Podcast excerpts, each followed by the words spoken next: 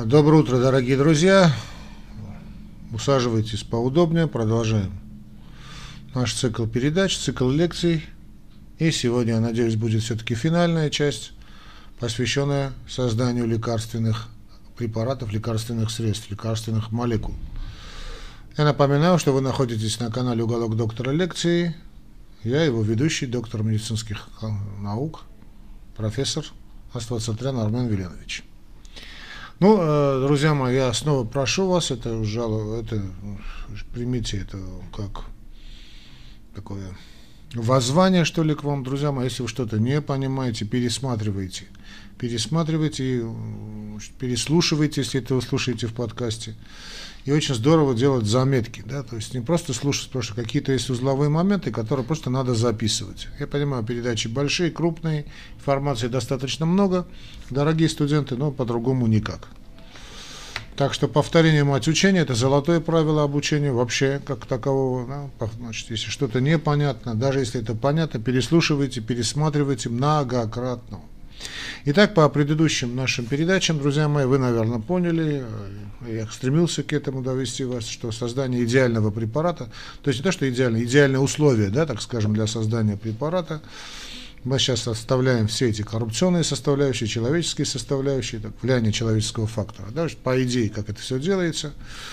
Значит, э, этап разработки лекарств на, на этапе значит, э, мозгового штурма, создание каких-то химических формул, сначала на, моделируя на компьютере, затем используя значит, современные, э, опять же, компьютерные технологии, иногда их называют инсилико, хотя по большому счету это все-таки, конечно, инвитро, но в любом случае мы проводим скрининг, огром, скрининг огромного количества значит, химических реакций, и выходим на, то есть выбираем э, биологическую мишень, на которую должна подействовать наша молекула, наше химическое вещество.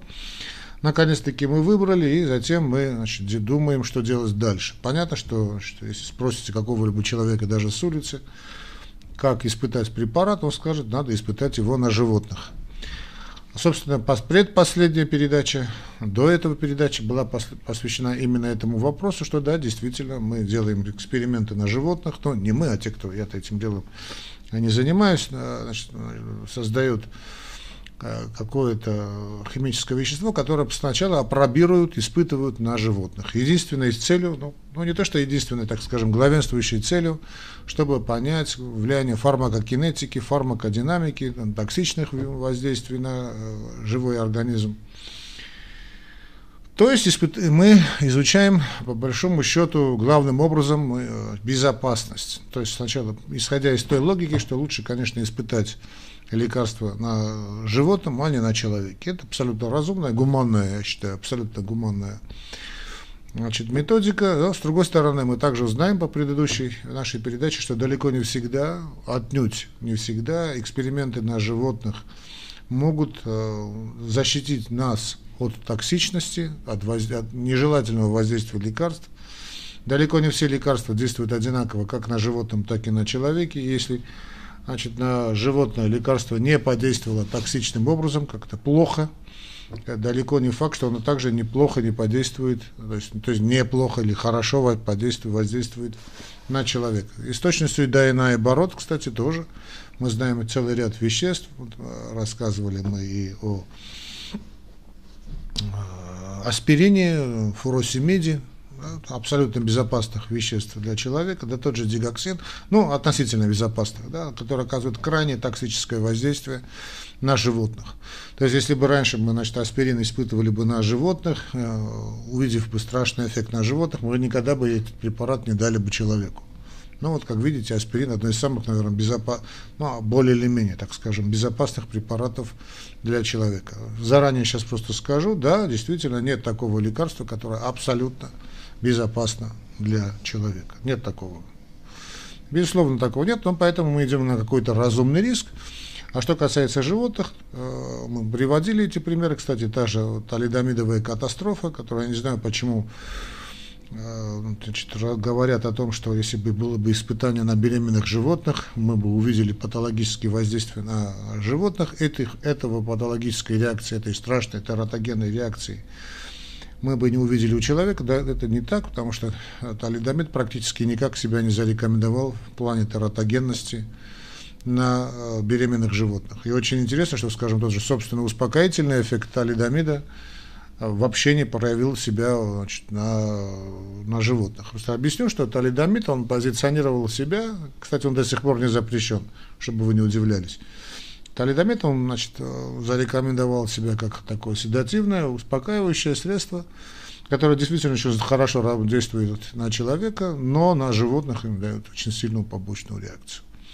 Отсюда вывод, значит, что же делать? На ком, в конце концов, испытывать лекарства? Понятно, что, скажем, те же препараты, которые мы можем назначить при э, там, инфаркте миокарда, далеко не все животные страдают инфарктом миокарда. Или там псориаз, скажем, какой-нибудь, да, или там ряд аутоиммунных заболеваний э, и так далее. Это великое множество заболеваний, которые просто не имеют своего эквивалента значит, в живой природе. То есть, э, что делать?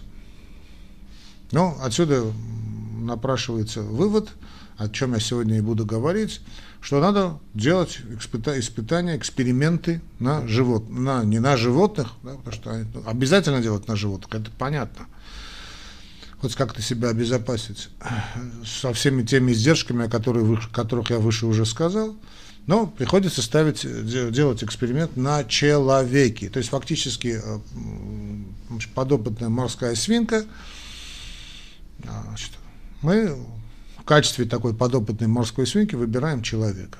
История человечества знает очень интересные примеры таких экспериментов, от самых э, жутких да, чудовищных, позорных в истории человечества. Достаточно вспомнить эксперименты э, Второй мировой войны в концлагерях нацистской, преступления нацистской Германии, или та, значит, та, та, та, те же истории, жуткие истории значит, Первой мировой войны, Османской империи, э, младотурков над армянами, да, вот так называемые врачи. Все это знает история человечества, но также, также знает история человечества и другие интересные моменты, когда люди просто ставили эксперименты на себе. Мы много знаем, кстати, те же да, очень интересные моменты. И вакцины мы так выходили, на язву желудка выходили, на, доказывали какими-то экспериментами, скажем, вот это геморрагическая лихорадка и так далее, и так далее. Люди доказывали на себе, испытатели, вот действительно люди с большой буквы, там, правда, были тоже такие немного странные случаи экспериментов, Э, на самих себя, но сейчас не суть важно. Ну а как же сделать? Ну, а, ну ладно, ты поставил эксперимент на себе, а речь идет о десятках, сотнях, тысячах, сотнях тысячах людей. Как что же делать?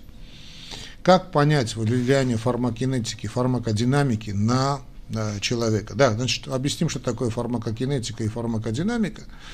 То есть фармакодинамическими называют те исследования, фармакодинамика, значит, задача которых изучить, как полученное нами вещество или какое-либо вещество, ну, так как сейчас создаем с вами лекарство, может, и, и, то есть не то, что может, влияет на, на наше тело. То есть очень желательно еще до начала вот этих долгих, дорог, значит, дорогих исследований на людях, в принципе, да,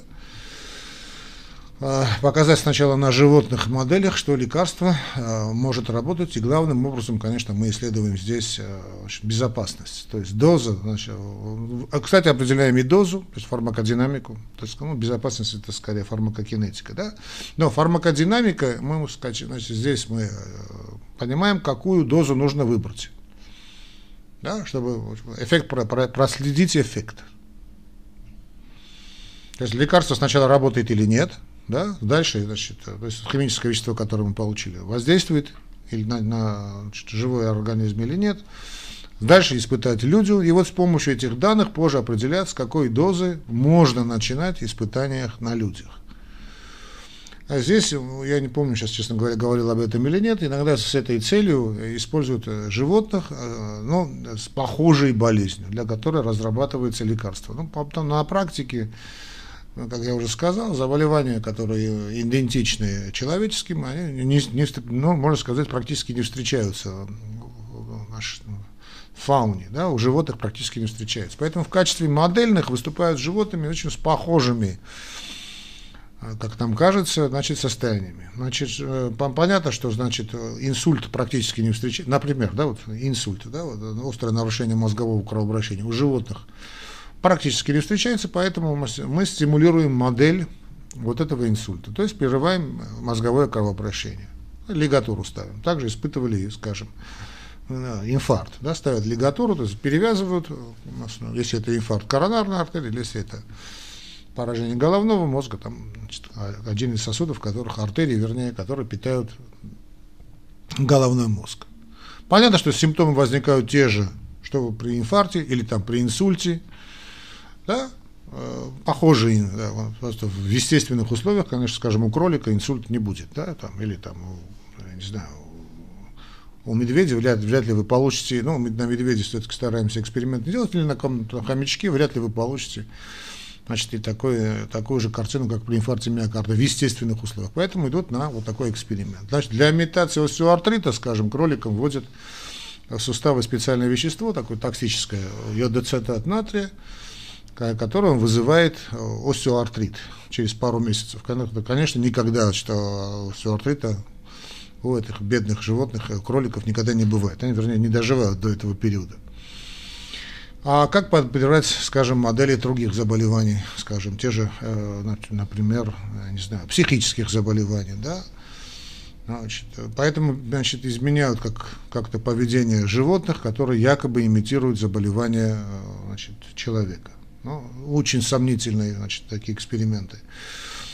Значит, значит, надо же испытать фармакодинамику. Значит, на животных это мы делать, ну, сделали, а дальше что? Значит, дальше у нас фармакокинетика. И, значит, вот фармакокинетика, как э, тело влияет, э, живой организм, как влияет на вещество.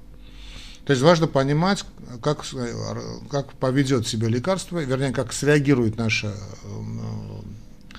наше тело на введение препарата. Как оно, всас, как, оно всас, как оно утилизируется, как оно всасывается, как оно изменяется в организме, как оно выводится – Сохраняется ли оно, значит, в органе в крови, да, главным образом, что это переносчик, да, транспортные пути, достаточно долго, умеет значит, подействовать туда, куда надо, как долго она значит, циркулирует, уже сказали, как она разрушится, пути метаболизма, да, значит, преобразование вещества в теле, значит, могут возникнуть какие-то побочные продукты, они обычно возникают, это, то есть они всегда возникают, даже, скажем, если даже мы вводим препарат, а, значит, э, и не только, но парентерально это понятно разрушается, оно даже если мы вводим, скажем, в мышцу или, ну, в мышцу сейчас уже практически инъекции не делают, но в любом случае, скажем, если мы ввели в кровеносное русло, он также разрушается, может дать какие-то токсические элементы, да, конечно, может. Но в любом случае, одна из основных, таких главных задач исследований на животных показать, что начинать испытания людей относительно, как уже мы сказали, безопасно, относительно. Вот, ну, относительное слово, друзья мои, подчеркните красной ручкой несколько раз. То есть самое главное это безопасность. Значит, проводят обязательные тесты. Это общая токсичность, это у нас общетоксические, ну, то есть что такое общая токсичность? Общетоксические параметры, ген, канцерогенные, генотоксические э, свойства, воздействия, возможное воздействие на репродуктивную функцию, тератогенное воздействие, то есть развитие на плода, а также при необходимости и вот дополнительные тесты на специфическую токсичность. Скажем, препарат, который вводится локально, да, там, я не знаю, в половые органы или там в глаза, ну, надо его проводить на, на специфическую токсичность. Да? Если это, скажем, я не знаю, ушные капли на ухо, на глаз, глазные, на глазные капли, скажем, понятно, на глаз. При этом э, в идеале значит, испытывается не менее двух животных, и причем один из них не должен быть грызун. Ну, самый дешевый, да, поэтому не только грызуны. Вот если на этом этапе, о которых уже мы достаточно долго сказали, мы не испытали слишком опасных побочных эффектов, если, для, значит, если достаточная доза для лечения намного ниже той, которая вызывает опасные эффекты, если выполнены все остальные условия, по идее, мы переходим, собственно, к клиническим испытаниям. Этих фаз клинических испытаний, друзья мои, всего четыре. Всего четыре. Фаза 1, фаза 2, фаза 3 и фаза 4. Значит, фа, фа, фаза 1 – это Значит, сейчас я просто вскользь скажу, а потом более подробно будем на этом говорить.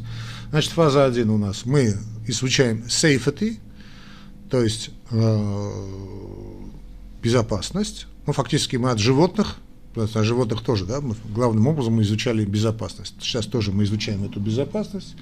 Затем у нас мы фокусируемся на эффективности, это фаза уже 2, то есть насколько эффективно препарат воздействует на ту проблему, которая нас интересует. Скажем, если это вот та, же, тот же инфаркт миокарда, который мы показали в эксперименте, насколько он действительно здорово подействует на инфаркт миокарда, на инсульт, на инсульт, на онкологию, на онкологию, на инфекционные заболевания, на инфекционные заболевания. Затем у нас есть фаза, это эффективность. Затем у нас идет фаза compariness. Кстати, одна из моих очаровательных студенток использовала термин quality, Э, действительно очень здорово, то есть качество. Но, по идее, мы говорим о, о compareness, то есть мы сравниваем э, полученный нам химический препарат, это же третья фаза, собственно, клинических испытаний, знаю, очень самая такая известная, наверное, это когда мы сравниваем препарат с другими э, известными на сегодняшний день э, препаратами. Ну, желательно, чтобы это все-таки была бы стандартная терапия и наиболее эффективная, чтобы было бы понятно, надо выводить препарат на рынок или нет, об этом чуть ниже мы скажем. Ну и четвертая фаза клинических испытаний, это уже, собственно, рандомизированные клинические условия, когда мы уже испытываем препарат, он уже прошел апробацию, он уже э, прошел разрешение, и препарат, значит, использовать в длительных наблюдениях, это уже годы и годы и годы и годы значит, тяжелой работы. А это, в общем, в целом мы сказали, это было понятно, да, теперь мы переходим, значит, к испытаниям клинической фазы. И здесь, э, по большому счету, мы должны понимать, что мы должны подобрать людей, которые нам необходимы для проведения этой клинической фазы. Фактически выбираем людей в качестве подопытной свиньи. И здесь, конечно, не могут не вставать вопросы очень большого этического плана. Это первая фаза, первый номер один, это первое испытание значит, лекарственного средства на людях. Здесь э, значит, колеблется данные, сколько людей можно вовлечь в эксперимент. Обычно их не очень много. Это где-то 10, 15, максимум 50 человек. Э, на этой фазе мы выбираем есть safety, да, мы выбираем людей, добровольцев, которые добровольно согласятся пойти на вот этот такой эксперимент. То есть первая фаза, самая первая фаза клинических испытаний на людях, это так называемые здоровые добровольцы – то есть все то, что мы делали на животных, это все это же переносится уже на этих бедных, э, здоровых, так называемых добровольцев. Эти исследования часто называют клиническими фармакологическими испытаниями, так, они, так как они спланированы таким образом, чтобы у нас установить значит, переносимость, безопасность, наличие собственного терапевтического медикаментозного лекарственного воздействия, фармакокинетику, фармодинамику, а также первоначальные показатели эффективности при испытаниях на людях. То есть регулирующие организации выдают разрешение на проведение экспериментов на людях, изучив данные. Это я говорю по идее, да, значит, значит что я, мы видим, что происходит вот эти все истории последних лет, да, понятно, что все это сейчас нарушен, но я сейчас вам говорю в модели, как это должно быть, в идеальной модели. То есть э, какая-то регулирующая организация, я не знаю, в разных странах по-разному, она дает, значит, изучает, дает добро на испытания вот этих 10-15 бедолаг, максимум 50 добровольцев, изучив данные об эффективности и безопасности полученного вами вещества, полученные на доклинических испытаниях. Задача первой фазы – убедиться, что вещество кандидат, снова скажу, это safety, безопасно для человека. Вот в них участвует уже значит, э, эти 10, 15, 50 человек, и людей делят на группы, которые получают разные дозы, чтобы понять, ну, какую дозу применять вообще-то. Но иногда, э, не всегда, значит, выделяются и контрольная группа, которая получает плацебо. Ну, так тоже бывает, но обычно значит, без плацебо двигают вперед, двигаются вперед, но есть разные подходы, есть компании, которые выбирают и плацебо. Собственно, в клинической э, значит, фазе 1, клиническом эксперименте, клиническом испытании лекарства фазы 1 определяют максимально переносимую дозу. То есть наибольшую дозу, не приводящую к токсическим эффектам, а также описывают эти эффекты Значит, данные, конечно, пригодятся для последующих фаз. Исследования начинаются с минимальной той дозы, которая рассчитана была по результатам тестов на животных. Там есть специальные расчеты. Значит, если все в порядке, дозу увеличивают. Значит, первая задача у нас разобраться значит, с дозой, вторая изучить фармакокинетику, фармакодинамику вещества теперь уже на людях. Как бы то ни было, здесь вопрос сейфити, безопасности. То есть испытания проводятся, по идее, на здоровых людях. И хотя этих людей, этих людей называют добровольцами, тут стоит масса проблем. Значит, какая, значит, этическая, во-первых, проблема этическая. Ну, друзья мои, значит, давайте мы представим себе, значит, э, не таких, знаете, да, утопических добровольцев, э, да, которые существуют, которые готовы пожертвовать собой ради, э, значит, ну, блага человечества. Значит, Понимаем мы, что люди идут на риск, из, тем более за это платят, ну, платят относительно неплохо, ну, в их понимании этого слова. Понятно, что, кто попадет в этот эксперимент. Это попадают в эксперимент люди, которые живут не ахти. Не ахти как? Эти люди с тяжелой судьбой, Понятно, что это молодые люди, это могут быть, кстати, студенты, это могут быть люди безработные, то есть не может быть, а это обычно бывают безработные, э, да, в общем, такие люди, ну, бедолаги просто, да, и самое страшное, что огромное большинство из них просто опросы проводят, проводятся, что более половины таких людей даже и не понимают смысла в том, в чем участвуют.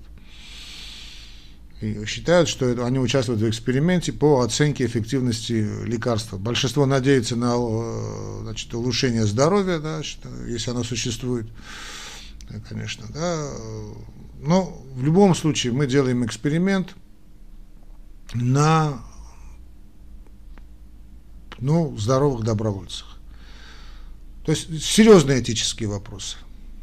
То есть исследование нуждающихся людей может вызвать, то есть не может, оно вызывает очень серьезные этические вопросы, а, очень серьезные, друзья мои, и здесь, э, значит, давайте все-таки скажем так, значит, мы используем чужое тело в наш для эксперимента, не сильно отличается от проституции, так скажу вам. Давайте честно скажем, это как и суррогатное материнство, по большому счету тоже форма проституции, да, а здесь мы набираем людей, которые просто не повезло в обществе по тем или иным причинам, это социальные, по социальным причинам, экономическим причинам и так далее, и так далее, и так далее. Значит, ну, а люди, находящиеся на такой планке, а обычно редко следят за здоровьем, трудно их назвать, значит, здоровыми в полном смысле этого слова, Э, и понятно, скажем, когда я, мне, мне студенты задают вопрос, ну а как же так, мы им платим, да, вот, ну, хочу, прекрасно, значит, а вот согласились бы вы, чтобы ваша дочь стала бы там, или вы сами пошли бы на такой эксперимент, если это бы эксперимент, значит, э, тем более, если его не оплачивают. Это понятно же, люди идут на деньги, да, как им кажется, легкие деньги. Или согласились бы вы на то, чтобы ваша дочь стала бы суррогатной мамой. Ну, давайте говорить честно, да. В общем, все такие моменты, вот это и называется проституцией. То есть то, что вы не, то, что вы бы не пожелали для себя или для своего близкого человека, а вы как-то подразумеваете, что спокойно можно за денежки, тем более, сделать с другим человеком. Вы используете не его физическую силу, не его что умственные способности, а вы испытываете просто его тупо, его физическое тело для вашей прихоти, в данном случае для эксперимента. Я считаю, что это очень серьезная этическая проблема, и она, по сути своей, неразрешима, потому что иначе, а как испытывать препараты? Это серьезная проблема, друзья мои, так, насколько ее не решить. И нам уж точно. Ну, вы сможете решить эту проблему, Бог вам в помощь. Говорят, что компьютерные технологии когда, когда-нибудь придут на, нам на помощь, я сильно, очень сильно в этом сомневаюсь. Значит, и, э, и также иногда э, испытывают, э, значит, да, более того, я уже сказал, значит, люди, которые значит, на дне общества находятся, испытывают, участвуют в этих экспериментах, они оказались на этом на дне не по своей воле. И не они явно и злоупотребляют чем-нибудь, да, и, и так далее, и так далее, и так далее. А еще, значит, не менее спорные этические моменты, когда испытаниях первой фазы когда мы испытываем, собственно, эффективность препарата, то есть не столько эффективность, простите, а безопасность препарата, мы вовлекаем и э, больных. Тем более э, тяжело больных или там, ну, кого возьмете на эксперимент, кто согласится. Обычно это крайне тяжелые состояния заболевания, и больные соглашаются на все. Теоретически, теоретически, знаете, это не то, что теоретически, так, э, ну, смотря как смотреть на эту проблему, это может быть как-то и оправдано, если мы, значит, намереваемся значит, разработать лекарство против крайне опасного заболевания. Да, и больным-то, по большому счету, в таких случаях мы уже ничего не платим. То есть не мы, а мы фармакологические компании. Значит, э, или там, скажем, это может быть как-то оправдано, да, или если вероятность побочных эффектов так высока, что его можно применять только на людях, которые оно дает последний шанс на спасение. Но я не знаю, мне как-то не лежит душа. Увы, иногда больных приглашают в исследование э, для того, скажем это по чесноку, чтобы быстрее набрать э, нужное число участников. Ну и сэкономить. Давайте будем говорить честно. Ну, просто потому что добровольцам, которые э, по большому счету потеряли надежду на, на, на жизнь, вы даете этот, этот, этот вы, вы продаете эту надежду. То есть не платите им. Им не надо платить. Так ничего не осталось в этой жизни. И вот опросы показывают, что если в первой фазе а, эти горемыки, которые якобы добровольные, значит, э, здоровые добровольцы, и так плохо понимают, что, на, что, на что они идут, очень часто бывают малообразованные, то здесь э, больные люди вообще не понимают, о чем идет речь. И здесь также надо говорить о том, что эти люди даже и не знают, э, не то что не знают, они надеются, что эксперимент по оценке эффективности лекарства, э, и они, может быть, получат ну, какой-то шанс, даже и ничтожный шанс на улучшение. Но дизайн исследования первой фазы не предполагает лечение больного. Вообще не предполагает. Ведь дизайн первой фазы он предполагает значит, выявление э, безопасности для больного. Да, потому что одно дело испытывать лекарство на здоровом человеке, другое дело испытывать лекарство на, на больном. Здесь тоже надо понимать, да, скажем, понятно, что реакция здорового тела на лекарство одно, а реакция здорового лекарства на больное тело другое. Это тоже же надо понять, да? И вот, э, хотя есть исключения, кстати. Я тут скажу, я не могу сказать, что так не было, бывало, что и вдруг ну, получали улучшение в такой группе больных. Такое тоже бывает кстати. Ну, бывает, да. Ну, в общем, мы поняли, о чем идет речь, и затем мы переходим, плавно так переходим к фазе 2, уже мы сказали, это эффективно. Здесь участвует до 100 больных, обычно редко больше. А что мы здесь делаем, друзья мои? Что мы здесь должны а, ожидать? Мы говорим об эффективности. Если с безопасностью более или менее мы разобрались, то сейчас мы говорим об эффективности. Фазе 2 оценивается эффективность, ну и попутно безопасность, безопасность она -то всегда оценивается. В фазе значит, второй мы оцениваем эффективность препарата у больного с конкретным уже заболеванием.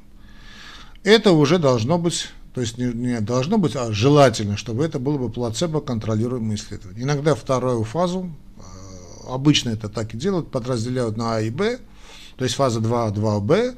Цель второй фазы значит, является краткосрочной безопасности воздействия данного лекарственного средства уже на больное тело, как в фазе 1. Но это деление на А и Б, то есть деление на, собственно, на эффективность и безопасность, а Б это уже эффективность. Да? То есть А всегда мы подразумеваем безопасность. Любая фаза испытания, 1, 2, 3, 4, всегда мы по идее, должны ориентироваться и на безопасность этого препарата. Так вот, фаза 2 делится на А и Б. Опять же, мы смотрим, так же, как в первой фазе, мы смотрим на безопасность, особенно в краткосрочную безопасность препарата, ну а также доказываем клиническую эффективность полученного нами лекарственного средства и определение терапевтического уровня титирования, то есть дозирования при испытаниях на группе больных. Это уже это все вторая фаза. То есть вторая фаза, друзья мои, это она включает несколько, от 100 до 300 болезней, людей тщательно отбирают, чтобы получить достаточно однородную группу, то есть идет рандомизация, и не пропустить полезный эффект. Значит, э, уже рангом выше, конечно, то есть в клинических испытаниях второй фазы определяют оптимальные схемы лечения на основе которых будет планироваться следующий этап. Для этого больные делят на несколько групп, получающие разные дозировки, и сравнивают результаты. Хотя результаты в разных областях отличаются, в среднем не более 30% проектов переходит от этой фазы к следующей. Самая распространенная значит, проблема второй фазы в том, что вещество впервые, собственно, с начала разработки должна показать эффективность при лечении настоящей болезни у человека. Это получается, значит, далеко не всегда. Но другая причина, о которой же мы сказали, это проблемы с безопасностью, не выявленные на предыдущей стадии. А, и здесь э, начинаются такие моменты, э, значит, которые очень рискованные. Потому что понятно, что вот видите, все, что я рассказываю, три передачи уже у нас ушло, а это три передачи, а это там десятилетия, десятилетия, да, я, не, я не утрирую, десятилетия испытаний, ну, представляете, вот такое капиталоемкое, времяемкое исследование. Значит. И здесь очень рискованный момент есть, потому что перед, перед тем, как перейти на значит, к эксперименту третьей фазы. Она рискована в плане финансов для компании-производителя, поскольку влечет с собой резкое улучшение, удорожание проекта, иногда десятикратное, а может быть и больше. И нередко проект закрывается именно из экономических соображений. Например, за это время, прошедшее с начала разработки, на рынок может выйти более дешевый и не менее эффективный препарат вашего конкурента. В этом случае шансы на э, вашего препарата на какой-то успех, коммерческий успех снижаются и дальнейшее увеличение затрат может быть сочтено неоправданным. Хорошо. Значит, э, вторая фаза, уже мы, поня, мы поняли, значит, первая значит, занимается главным образом безопасностью, фармакодинамиков, да, фармакокинетика, фармакодинамика, выявление токсичности уже на людях, все хорошо, прекрасные маркизы, перешли к второй фазе, как действует на больного человека, на больных, испытываем на больных, сравниваем, определяем дозировки, эффективность у нас хорошая. Мы должны перейти дальше к третьей фазе. И вот здесь, перед тем, как значит, третьей фазе, э, можно рассказать несколько практически анекдотических моментов, скажем, та же, та же история с ЮК 92480 или там 92480 UK. Вот этот UK 92480 компании Pfizer, э, это вещество кандидат для лечения кардиологических проблем. А, для лечения стенокардии было разработано компанией Pfizer. Значит, э, ну, не знаю, кто меня сейчас слушает, если меня сейчас слушают врачи, э, вы поймете, если нет, просто не врачи, немножечко такой экскурс маленький. В историю самый распространенный препарат, до сих пор, кстати, кардиологии ему уже насчитывается почти два века. Это препараты, ну, э, чуть меньше.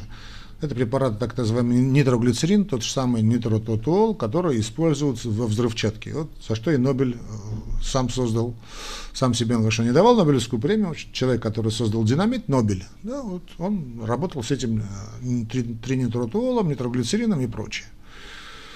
И создал динамит, и потом, значит, поняв, что создал что-то чудовищное, то, что будет уничтожать людей пачками, что там пачками, значит, э, ну, огромном количестве, он значит, предложил, значит, создал Нобелевскую премию. Так вот, э, нитроглицерин, который, с которым работали, это взрыв, страшно опасное взрывное вещество, э, тринитротол, да, ну, его производная нитроглицерин, было замечено, что люди, которые работали на его фабриках, которые страдали тем или иным сердечным заболеванием, побывав некоторое время, вдых, подышав парами этих, этого нитроглицерина, у них проходила стенокардия, так как его тогда называли грудная жаба.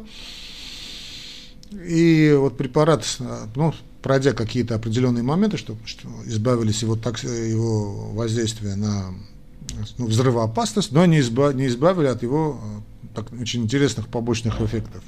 Значит, проблема нитроглицерина, друзья мои, она очень серьезная, она в плане э, проблема в том, что расширяя коронарные сосуды, он так и называется коронаролитик, э, этот его эффект. То есть расширяются коронарные сосуды, понятно, кровоснабжение э, ишемизированные зоны миокарда, то есть страдающие гипоксией, страдающие дефицитом кислорода кровоснаб... из-за кровоснабжения, а плохого кровоснабжения орган значит, получает необходимом количестве кислорода, то есть боль проходит из-за этого, а боль это признак того, что у нас есть проблема, да?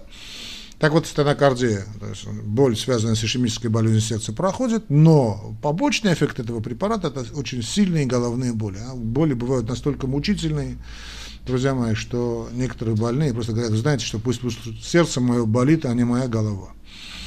И вот уже практически 200 лет мы пытаемся создать вот какой-то препарат, который может воздействовать на э, сосуды сердца, на коронарные сосуды.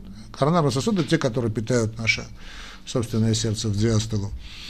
И оно бы не вызывало бы таких э, побочных, тяжелых побочных эффектов. Это такая долгая, очень интересная история создания кардиологических препаратов. И все они заканчиваются очень неудачно. И вот на, и кто-то, это их было великое мои персан, сейчас я их всех не вспомню, да, это тот же персантин, да и по большому счету антагонисты кальция, Именно для этого и сначала создавались, просто потом они перешли в разряд э, антигипертензивных препаратов. Это целая история, очень интересная очень история. И, в общем, Pfizer э, в 1992 году начал испытание вот этого препарата, очень надеясь, что вот этот ингибитор фермента PD, PD5, PDE5, да, PDE5, будет расслаблять сосуды, сосуды сердца и освободит от стенокардии, хоть как-то. Эффект оказался ничтожно мал. Сейчас эту историю рассказывают по-разному. Уже она перешла в, раз, в мифотворчество. Значит, э, было замечено, что Э, значит, не возвращали э, препарат, а обычно препарат должны возвращать да, во время испытания второй фазы. И один из очень умных э, наблюдателей, ну, я, я слышал эту историю, ну, не скажу с первых уст, но от людей, которые этим делом занимались, что был очень внимательный значит, молодой человек, ученый, ну, молодой, не молодой, неважно, что специалист, который заметил, что не возвращали вот эти эшантионы. Эшантион – это сэмплы, то есть препарат. И он значит, начал интересоваться, что не возвращают, зачем они не возвращают. Потом оказалось, он был внимателен, что это не возвращали мужчины, главным образом мужчины, подавляющей части. Он, значит, докладывает наверху, наверх, что вот знаете как, вот я заметил интересную вещь, а компания Pfizer, э, представляете, огромные деньги потратили, эффекта на стенокардию нет, э, и так хотят уже забыть об этом препарате. Он какой-то человек говорит, вы знаете, подождите, говорит, мужчины почему-то не возвращают этот препарат. Причем один раз докладывает тоже без результатов, второй раз, третий раз. Ну, а потом оказывается какой-то сотрудник где-то там что, что-то прочитал, что PDE5 вроде неплохо воздействует, то есть механизмы эрекции, участвует в механизмах эрекции. И вспоминают эту историю, вызывают этого человека, говорят, вы знаете как, давайте мы все-таки посмотрим. Да? И вот вводят оп, э, такой опросник, да, вот, вот какие эффекты вы можете наблюдать. И в том числе вводят в этот опросник э, потенцию. Довольны ли вы своей потенцией? И, и к великому удивлению, к величайшему удивлению, э, огромное, ну там сейчас я уж не помню проценты, но где-то половин, более половины людей, то есть заполняя по окончанию вот, испытания анкеты, вот эти э, добровольцы отметили в графе побочного эффекта невероятно сильную и длительную эрекцию. И э, сначала я, как уж сказал, особенного энтузиазма у исследователей это не вызвало, и наверняка все это бы кануло бы в небытие, если бы не настойчивость вот этих людей, которые и того молодого человека, который обнаружил, что значит, мужчина не отдает, и значит, то, что вот PDE5 а, возник, имеет серьезную значит, функцию в, в механизме возникновения реакции. Ну и кто-то там умный в Pfizer наконец-таки понял, что, возможно, они случайно попали на совершенно фантастическую золотую жилу. Затем было организовано испытание вот третьей фазы, уже очень большое испытание, при участии, значит, уже 3700 больных, к испытаниям третьей фазы мы чуточку позже перейдем, значит, с эректильной дисфункцией. И оказалось, что вот этот UK 92480 оказался, чем плацебо контролируемое, оказался эффективным в более 60, там, ну, сейчас 63, сейчас я не помню, 63-65% было, э, а под фантастический результат для препарата такой группы, тем более вы не знаете, о чем идет речь и показал обалденное значит, влияние на эректильную дисфункцию. И вот понятно, что значит, хотя исследование было классическое, двойное слепое, а, нетрудно было попасть, понять, в какую группу попал больной, в экспериментальную группу или нет. потому что те, кто попали в экспериментальную группу, никто значит, эти сэмплы уже точно не начал, не возвращал. Препарат получил химическое название сильденафил, а он вам всем известен как э, Виагра. И вот это было практически 30, ровно 30 лет тому назад. Первый год продаж составил почти 2 миллиарда долларов. А это 30 лет назад, друзья мои. Надо понимать, что тогдашние значит, 2 миллиарда долларов это легко нынешние 20 миллиардов долларов. Значит, для компании э, значит, Pfizer э, настали золотые времена. А, это такой самый такой классический а, момент, но, конечно, это, это все-таки исключение. Кстати, таких исключений тоже есть, э, но не, не, не столь громкие и не столь известные. Э, скажем, мы уже сказали об антагонистах кальция, да и другие группы препаратов, скажем, альфа-блокаторы. И оказалось, что вот кардура, вот он же доксазоцин, да, думали, что он будет хорошо влиять на давление, а на давление он не действовал, он очень действовал значит, на именно уродинамику. И вот возникла эра альфа-блокаторов, вот это, значит, сейчас я их всех не вспомню, значит, доксазоцин, первый был кардура, который на, начали применять урологи для, для лечения проблем, связанных с ночным недержанием, то есть аденомой, да, главным образом проблема была аденома, препарат, улучшающий уродинамику. И результат был просто обалденный. Снова скажу, друзья мои, это все-таки исключение из правила. Да? Но такие, такое тоже бывает. Так что не исключено, что в испытаниях какой-то вот этой фазы вдруг случайно выйдут на лечение другого препарата, на, кстати, очень может быть на лечение какого-нибудь другого грозного заболевания. А, ну, это, конечно, анекдотические истории, но они заставляют о многом, о многом, о многом задуматься. Дальше наступает у нас фаза третья, и здесь уже препарат сравнивают с другими, с другими препаратами. То есть эффективность, вот как сказала моя это, да, quality, когда уже третья фаза, это уже серьезное клиническое испытание, здесь уже мы делаем, работаем, друзья мои, уже сравниваем препарат, и желательно, что его сравнивать, конечно, с там уже тысячи больных, да, вот тысячи больных идут уже в клиническом испытании третьей фазы, э, э, значит, тысячи больных, вот quality – вот это, скажем, я не то, что скажу тысячи, вот в современных кардиологических исследованиях, да, уже ходят не то, что там десятки тысяч, может быть, до 20 тысяч больных, длительность эксперимента 10-15 э, лет не редкость. Особенно длительные и дорогие исследования препаратов, предназначенных для лечения хронических заболеваний. А это главный бич здравоохранения. В тех же штатах, скажем, в Евросоюзе для регистрации лекарства необходимо, чтобы третья фаза содержала как минимум два отдельных успешных исследований. При этом некоторые производители организуют, организуют сразу несколько, скажем, три исследования на случай, если органы, регистрирующие лекарственные препараты, скажем, тот же FDA, грозный когда-то FDA, или имеет европейская, европейский FDA, то есть э, организация, которая контролирует лекарственный, оборот лекарственных препаратов, то есть выход их на рынок. Если, скажем, одно из них сочтут не совсем удовлетворительным, у них, а у нас еще два есть, у нас еще три есть э, рандомизированных исследований. Значит, надо отметить, что в некоторых странах требования количества участников очень разное. Но в общем, и, в общем, и, в общем и в целом, значит, задача третьей фазы подтвердить, что выбранный, значит, в клинической фазе, значит, второй фазы режим лечения эффективен для большой и разнообразной группы больных, и его можно реально применять на практике.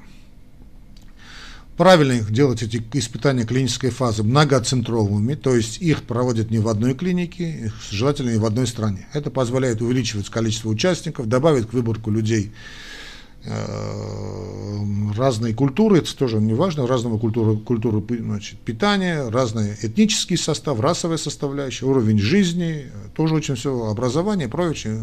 Сравнивать результаты, кстати, между центрами тоже очень хорошо, да. Значит, это уже третья, уже, собственно, классическая такая уже более врачам знакомая фаза, очень известная очень, ну, по литературе. Значит, э, различные возрасты используются, значит, обязательно значит, исследуется значит, воздействие на собственную патологию, испытывается также влияние на другие сопутствующие патологии. То есть многоцентровые научные, научные исследовательские центры, рандомизированные исследования, контролируемый, плацебо-контролируемый. В этих исследованиях используются все аспекты лечения, оценка, показатели, риск, польза, cost effectiveness.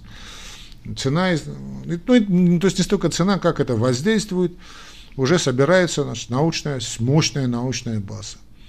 И вот на основании результатов третьей фазы клинических исследований принимается решение о регистрации, ну или отказе в регистрации лекарственного препарата. Фаза клинических исследований также может подразделяться на А и Б, то есть А мы исследуем, опять же, всегда должны исследовать э, обязательно мы должны э, исследовать на безопасность, это с первой фазы, да, начиная, ну и Б эффективность.